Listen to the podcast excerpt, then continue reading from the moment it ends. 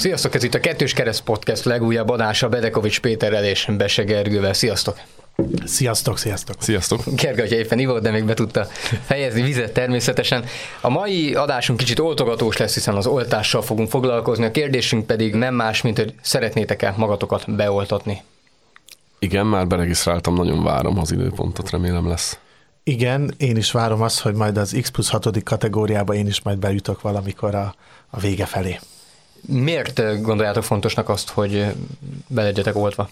Azt gondolom, hogy hogy amennyi nehézséget, korlátozást, küzdködést okozott ez a vírus, meg egyébként mindenféle más járványok korábban, csak most mi ezt kicsit elfejtettük pár évtized alatt, és, és most nagyon meglepett minket, hogy ilyenek vannak, és, és amennyi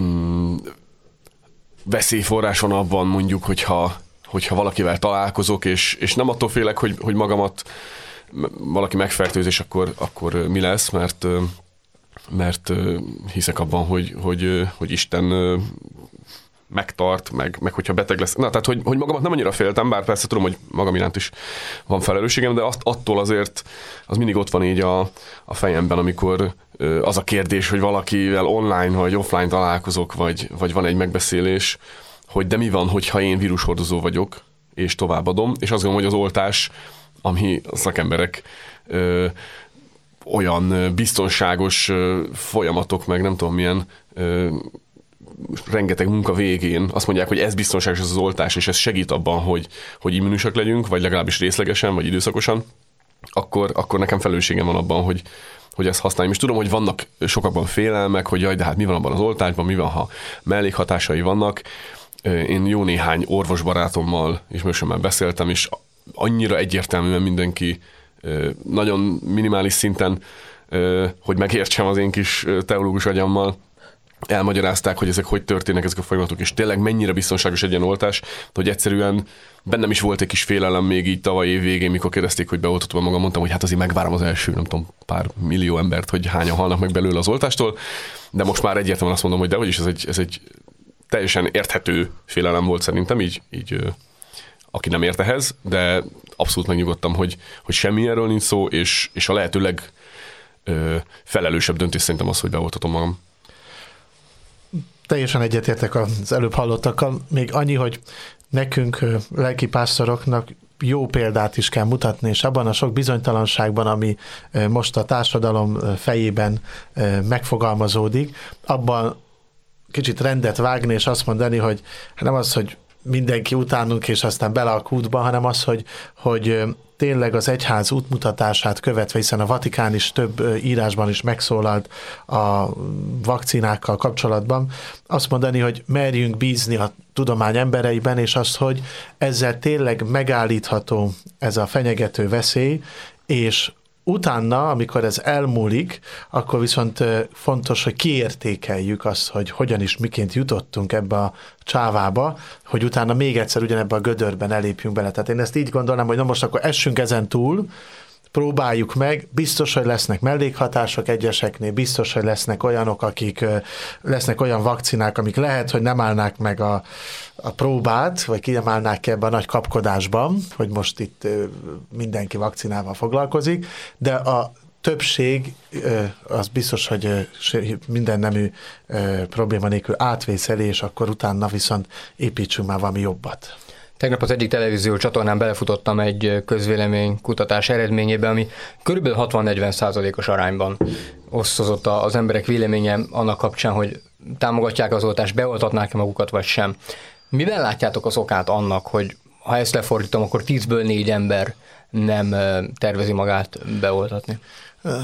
Túl sok skifit nézünk. Tehát, hogy tulajdonképpen az, hogy, hogy már elkezdünk azon fantáziálni, ami, ami, ami lehet, hogy nem is létezik.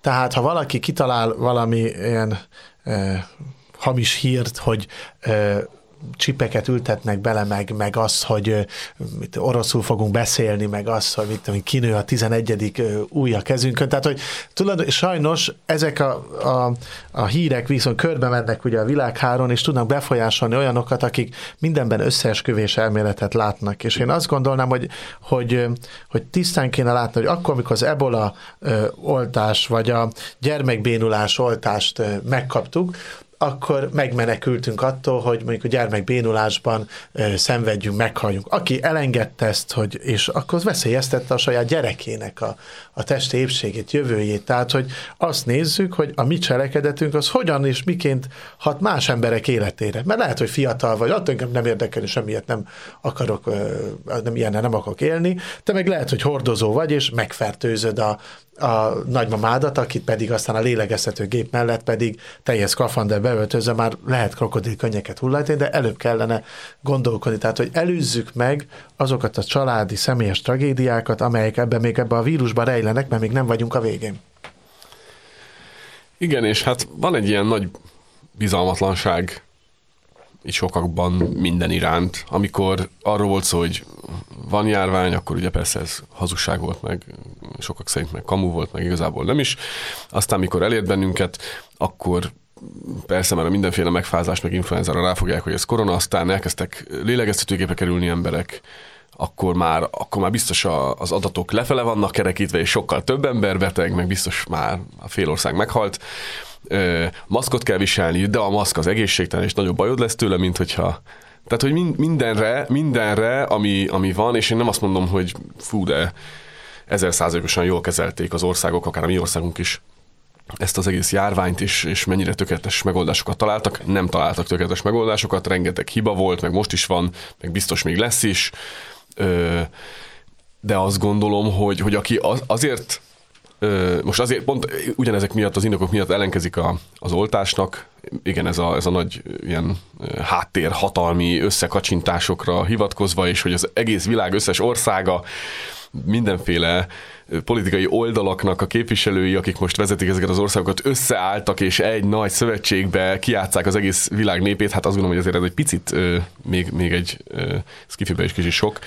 Tehát, tehát azt gondolom, hogy, hogy tényleg azokban a, a tudós emberekben, ami már is hangzott, akik, akik hosszú-hosszú munkaórákat, munkanapokat, valószínűleg egy nap alá téve azon dolgoztak, hogy megtalálják, hogy ennek a, ennek a, a, a vírusnak milyen, milyen megoldásai lehetnek gyógyszeres, meg, meg oltás kapcsán kezelésben. Egyszerűen olyan tudással rendelkeznek, ami, amit én nem tudok elképzelni, hogy ezek hogy néznek ki, ezek a kis izék, amik itt megfertőznek minket. Tehát, hogy ebben, ebben nem bízni, az azt jelenti, hogy igazából senkinek a szakértelmében nem lehet akkor megbízni a világon, és azt gondolom, hogy nagyon sok jó szakember van mindenféle területeken. Mindenképpen oltás pártiként azért oda kell figyelni, hogy oltás, de nem minden áron. Az oltás és az oltóanyag előállításával kapcsolatban megszólalt a katolikus bioetikai Ezt közösség, amelyben azért ki kell hangsúlyozni, hogy minden olyan vakcina, amelyet abortált magzatok sejtvonalának használatával fejlesztenek ki, az erkölcsileg aggályos. Aggályos azért, mert nem legitimizálhatom az abortuszt azért, hogy koronavírus, vagy bármi más gyógyszer és kozmetikai termék és stb. előállításához én alapanyagot nyerjek az abortált magzatokból. Tehát ez egy alapkiindulás. És itt jön a lelkiismereti kérdés, mert hogy ugye három csoportba osztjuk ezeket a vakcinákat. Az első olyan csoport, amelyben nincsen, egyáltalán nem használnak abortuszból származó sejtvonalat. A második csoport az, ahol az előállítási folyamat során nem használnak, viszont a fejlesztési fázis adott pontjainál megjelenik a tesztelésben a sejtvonal, ilyen például a Pfizer-BioNTech vakcina is, és a harmadik az, aki akár a fejlesztés, akár a, a többi fázisban is a sejtvonalakat használja. Nagyon-nagyon fontos, hogy megnézzük az alapkiindulás, hogy életet kell menteni. Ha életet mentünk, azon, annak az árán, hogy abortált magzatoknak a magzatokból nyerünk forrást ehhez, ahhoz most feltesszük a kérdést, hogy lehet-e vagy nem. Na most, ha beadatja magának egy katolikus ezt a vakcinát, igenis ki kell mondani, hogy ennek ellenére elítélem az abortuszt, nem támogatom az abortuszt, nem támogatom lefagyasztott petesejtek, illetve abortált magzatoknak a, a felhasználását semmi nemű orvosi kutatásban. Most azonban az a helyzet, hogy azáltal lehet, hogyha te elutasítod, lehet, hogy öt embert fertőzöl meg, aki meg is hal, itt most ezért az etikai kérdéseket természetesen szem előtt tartva, ha lehetséges olyan vakcinát adassuk be magunknak, amiben nem történik ilyen felhasználás, de hogyha megkapjuk, akkor is mondjuk ki, hogy etikátlan, most viszont életmentő lesz. Tehát azt mondod, hogy te annak ellenére is használod a, mondjuk a Pfizer vakcinát, azért említem ezt, mert említetted, hogy abortált magzatok sejtvonalai tartalmazhatja? Tehát én, felülírja az, én, felülírja az erkölcsi kérdést. Én megmondom őszintén, szeretném utána nézni, hogy, a, hogy melyik lesz az, amelyet a, a bioetikai közösség mondjuk ajánl. Mondjuk én megmondom őszintén, az oroszt várom nagyon, tehát én az oroszt szeretném majd beadatni, és nem ez, mert például vannak olyan vizsgálatok, ahol a fiataloknál, és ezt azért mondjuk ki, tehát hogy azért, ha vannak ilyen hangok is, akkor azért beszéljünk róla, azért mellékhatásként mondjuk a meddőség is megjelenik mondjuk az amerikai vakcinánál, hogy erről azért érdemes volna azért jó meggondolni mindenkinek, most nem nekem, mert hogy én már nekem ez a veszett fejszenyele, de hogy hogy azoknál a fiataloknál, akik családokat, így is nagy baj van a meddőség, hiszen minden negyedik párban meddő Magyarországon, hogy ezeket a dolgokat is igenis nézzenek utána az embereknek. Legyenek igényesek az emberek, és olvassanak utána. Bepe, mit gondolsz erről a bioetikai részről? Nagyon sok mindenben egyetértek itt, itt, itt Gergő atyával, tehát azt gondolom, hogy, hogy az emberi életmentése, tehát az élet abszolút a, prioritás kell, hogy legyen minden ilyen kérdésnél, tehát mondjuk ami ez egészségügy ügyet jelenti, bár ugye vannak olyan határterületek, ahol szerintem az élet önmagában nem, nem cél, itt mondjuk majd egyszer biztos beszélgetünk az eutanáziáról is, ott azért ez, ez felvet kérdéseket, hogy, hogy ilyen önkívületen lévő embereket mennyi ideig, vagy, vagy milyen hatásfokkal tartunk gépekkel biológiai életben, tehát ez egy, ez egy határterület, de alapvetően az élet az, az, az mindenképpen az Isten akarata, és, és ez látszik a Szentírásból, hogy, hogy Isten azt akarja, hogy éljünk, és hogy jó életünk legyen, és hogy, hogy, hogy a, a, a tudományt, a tudást azt felhasználjuk arra, hogy, hogy, hogy a betegségek meggyógyuljanak, illetve a betegségekből az emberek, Természetesen nem csak a, a gyógyszerek, hanem ugye Isten önmagában is erre képes és teszi is. Ezt azért fontos megjegyezni, hogy azért a csodálatos gyógyulások azok nem csak voltak, hanem vannak is. Viszont, viszont ez nem azt jelenti, hogy akkor arra kell várni, hogy majd majd ez mindenkivel megtörténik, és akkor ne, ne gyógyítsuk magunkat, ha csak tehetjük. Tehát ez fontos, és, és abszolút egyetértek azzal, hogy, hogy gyógyszerek meg vakcinák előállításánál az etikai kérdések nagyon fontosak. Sajnos a, a, a legtöbb nagy cég nem ezt, nem ezt nézi, és nem erre figyel. Ö, én is azt gondolom, hogy, hogy alapvetően ö, ha nem lehet ö, választani az oltások közül, vagy nem lehet ö, ö, abban ö, dönteni, hogy, hogy, hogy ö, melyiket használjuk. Én, én bízok abban, hogy, hogy az ország vezetői igyekeznek azon, hogy olyan oltásokat szerezzen Magyarország, amelyek etikusak is, ilyen értelemben is, de azt gondolom én is, hogy a, a, az életvédelmében öm, fontos, hogy, hogy beoltassuk magunkat, még akár ilyen oltással is. Utolsó hozzáfűzni valóm az, hogy ez a vírus is figyelmeztet bennünket arra, hogy a, az egyházainknak komoly egyetemeik vannak, komoly tudományos embereket neveltek ki már mondjuk keresztény középiskolák, egyetemek, hogy igenis mondjuk gondolkodni azon, hogy egy olyan tudományos csoportot, közösséget létrehozni, amely mondjuk egy ilyen világjárvány esetén is képes lenne a bioetikai útmutatók szerinti vakcina előállítására, hogy abban tényleg azok a keresztények, akiknek ez fontos, hogy nem mások halálából szerezzünk mi gyógyulást, ezért, hogy létrehozni egy ilyen közösséget, ez nem volna rossz. Tehát lehet, hogy van már ilyen, csak műveletlen vagyok, de hogy, hogy jobb lenne, hogyha ezt úgy kiemelni, hogy az egyháznak is van alternatívája. Én még kicsit elmélkednék ezen a erkölcsi dilemmán, ezen a bioetikai kérdésen. Főleg annak az oldaláról, hogy tulajdonképpen itt akkor az is lehet, hogy hogy emberi életek menthetnek meg emberi életet, arra célozván, hogy ezek az abortált magzatokat mi keresztények életként tekintünk rájuk, és milyen érdekes, hogy, hogy lehet, hogy később ők mentik meg. De ez, ez persze egy, valahol egy kifacsarása is az egész bioetikai kérdésnek.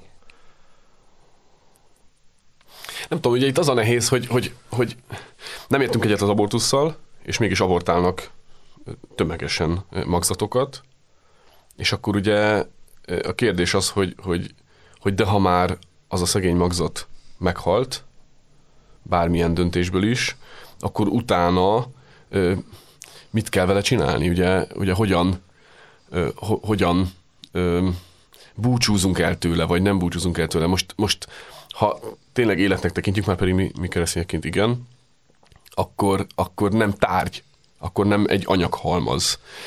De közben ugye ott van az is, hogyha hogy, hogy rendelkezhetek-e én arról, hogy halálom után a szervényet újra használják, vagy felhasználják, vagy valakit megmentsen. Azt gondolom, hogy, hogy rendelkezhetek ezzel, vagy hogy, vagy hogy, hogy lehet ilyen fajta döntés hozni, de hát ugye annak a magzatnak nem volt lehetősége ezzel, ezzel. Na, tehát hogy ezek annyira összetett és nehéz kérdések, hogy, hogy megmondom hogy, hogy azt gondolom, hogy egy ilyen beszélgetés talán nem is alkalmas arra, hogy ennek a mélyre menjünk. Itt mi vagy annyira ki vagyunk szolgáltatva a tudománynak, és annyira sok minden van ebben a világban, hogy nem is tudunk, hogy mi van benne, eszünk, iszunk, stb., hogy ha így nézzük, akkor tehát kimondjuk azt, hogy az abortuszt elutasítjuk minden nemű módját, annyi viszont, és ennél többet nem tudunk csinálni, pont. Ezt kimondjuk. Ha tudomásunkra kerül, hogy abortált magzatokból ez és ezt a terméket állítják elő, akkor én, és ki van rakva a polcra, és van egy másik alternatíva, akkor nekünk keresztényként a másik alternatívát kell, sőt, ki kell fejezni más embertársainknak is, hogy ugye tudod, hogy az micsoda. És ezzel megtettük azt, ami tőlünk telik, nem vagyunk olyan pozícióban, hogy letiltsunk, bezárassunk, vagy nem, nem, egyszerűen ez most olyan kényszerpálya, mint a katakombákban, most lent vagyunk a katakombákban, és imádkozunk, és kitartunk, de ha kijövünk a felszínre, akkor, akkor találkozunk olyannal, amivel legszeresebben nem találkoznánk. Hát ez sajnos most ilyen, de ha a tudomásodra jut, és van más alternatíva, akkor a más alternatívával kell élni. A hét hétét egyébként részletesen fog majd foglalkozni ezzel a témával, Pap Miklós atyával már dolgozunk ezen. Ferenc pápa egy olasz televízió csatornának nyilatkozott múlt héten, és azt mondta, hogy az oltás az erkölcsi kötelessége az embernek. Egyrészt kíváncsi vagyok, hogy egyetértetek-e vele, másrészt pedig, hogy ha, ha megfordítom ezt a gondolatmenetet, akkor az erkölcsi kötelesség elmulasztása az akár felvetheti a bűn kategóriáját is, hogyha ebből indulunk ki az egy erős gondolat lenne, hogy aki nem oltatja magát, az bűnt követel, azt hiszem. De mégis érdemes ezzel is foglalkoznunk, hogyha már egy ilyen, szerintem mondhatjuk, hogy kemény kijelentést tett a katolikus egyházfő. Fordulok Bepéhez, a református lelkészhez. Én mindig nagy érdeklődésre figyelem a pápának a, a megnyilatkozásait, mert azt gondolom, hogy, hogy protestánsként is tud iránymutató lenni, mint ahogy természetesen a protestáns vezetők is. A Szentírás azt mondja, hogy aki jót tehetne, de nem teszi, bűne az annak. Tehát ilyen értelemben azért azt gondolom, hogy nem teljesen elvetemült azon gondolkodni, hogy ha, ha az oltással én jót tudok tenni másoknak is, meg magamnak is, akkor annak az elmulasztása az, az, az akár még bűnkategória is lehet, de azért ezt így nem, Igen, nem merném, vagy nem tudnám. A véradás sem, vagy aki nem ad vért, az is bűnt követne el? Hát azt gondolom, hogy, hogy a igen, hogy a, a, az életünk tele van olyanokkal, amikor tehetnénk és nem tesszük. Tehát, tehát gyakorlatilag én nem élezem ki ennyire a vakcinára ezt a témát, hiszen rengeteg esetben van ilyen, hogy fáradtságból, unalomból, kedvetlenségből, figyelmetlenségből, vagy szándékosan nem teszek jót, pedig tehetném.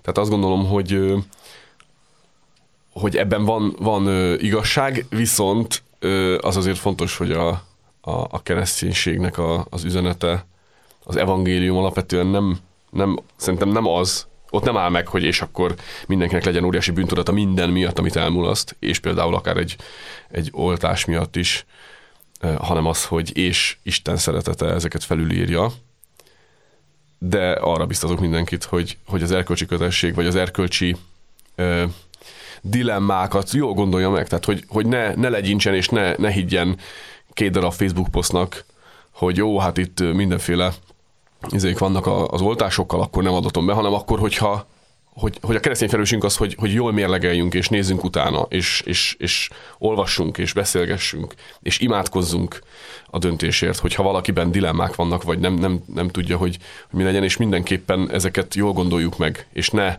ne legyintsünk, és ne, ne legyünk könnyen mondjuk oltás ellenesek. Én ezt ennyit javaslok mindenképpen. Itt bűn, nem bűn, nagyon-nagyon messzire vinne, mert azok, akik oltás ellenesek és nagy nemzetközi összeesküvéseket látnak, és azt mondják, hogy nem, akkor megkérdezném, hogy és mennyi olyan üdítőitalt fogyasztasz, ami PET palacban van, amely a teremtett világot hogyan és miként teszi tönkre, milyen gyümölcsöket fogyasztasz, ami miatt kiirtották az esőerdőt, és emberek százezrei váltak hontalanná, ö, hogyan, mit, milyen húsokat fogyasztasz, ami mondjuk olyan génmanipulált ö, növényeket etettek belejük, amelyek miatt mondjuk a te hormonháztartásoddal is probléma tört, és tehát, hogy tehát lehetne tovább vinni, tehát az tény, hogy, hogy olyan társadalmi, olyan világban vagyunk, ahol, ahol jól és tisztán látni piszok nehéz, az, hogy tudatosan keresni kell a, a kevésbé fájdalmas utat, hogy mondjuk az étket, a táplálkozásban, a terem, a, az én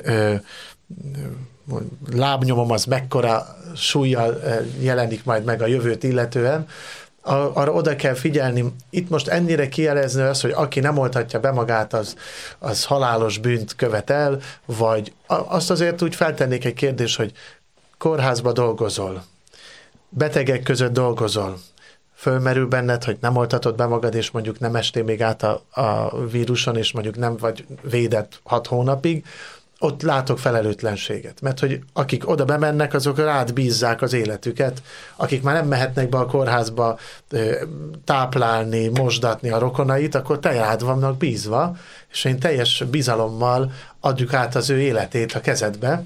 Ott, ott érzek azért ebben, ebben felelőtlenséget, akik így nyilatkoznak a többi meg tényleg mindenkinek az a saját lelkiismerete, de ne legyünk ilyen képmutatók, hogy, hogy ezt elutasítjuk, és más sok-sok-sokkal nagyobb károsító és káros szenvedélyeket pedig két kézzel markoljuk és habzsoljuk, tehát hogy azért ne legyünk ilyenek.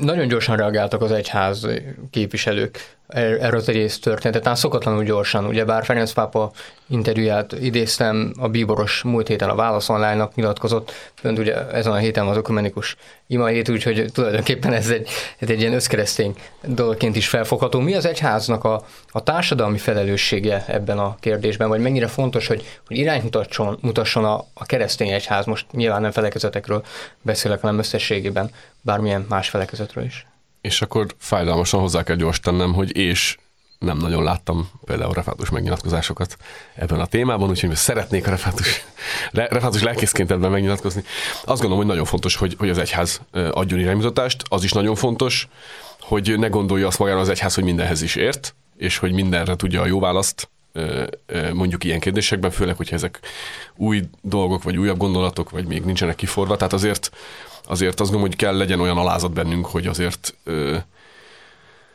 részleges és homályos a mi ismeretünk és látásunk, kicsit ilyen bibliai képekkel élve.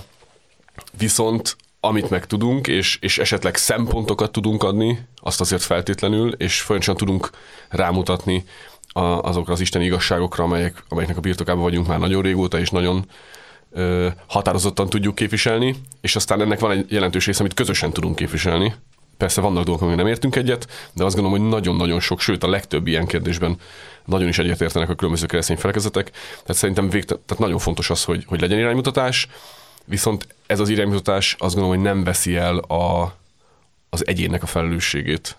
És én a saját döntéseimért felelős vagyok.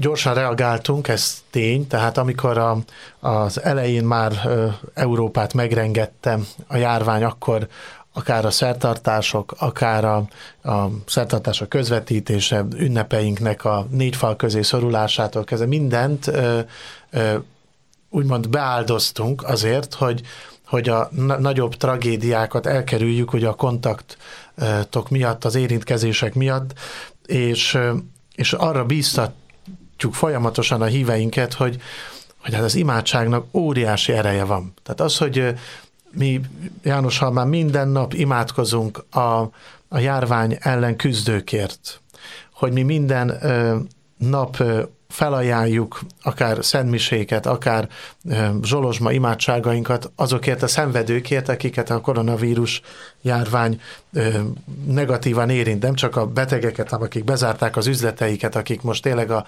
létminimum célére kerültek, és így tovább, tehát, hogy az egyház erre hív bennünket, hogy, hogy tudjunk közösen egy célért imádkozni, és engesztelni, és böjtölni, és felajánlani sok-sok mindent, és én azt gondolom, hogy ez működik, mert hogy az imádság erőt ad. Jézus, amikor most a kafarnaumi gyógyításairól volt pár nap ezelőtt az evangéliumban nálunk szó, és az volt, hogy sok-sok tömeget meggyógyított, majd elvonult, hogy csendben imádkozhasson.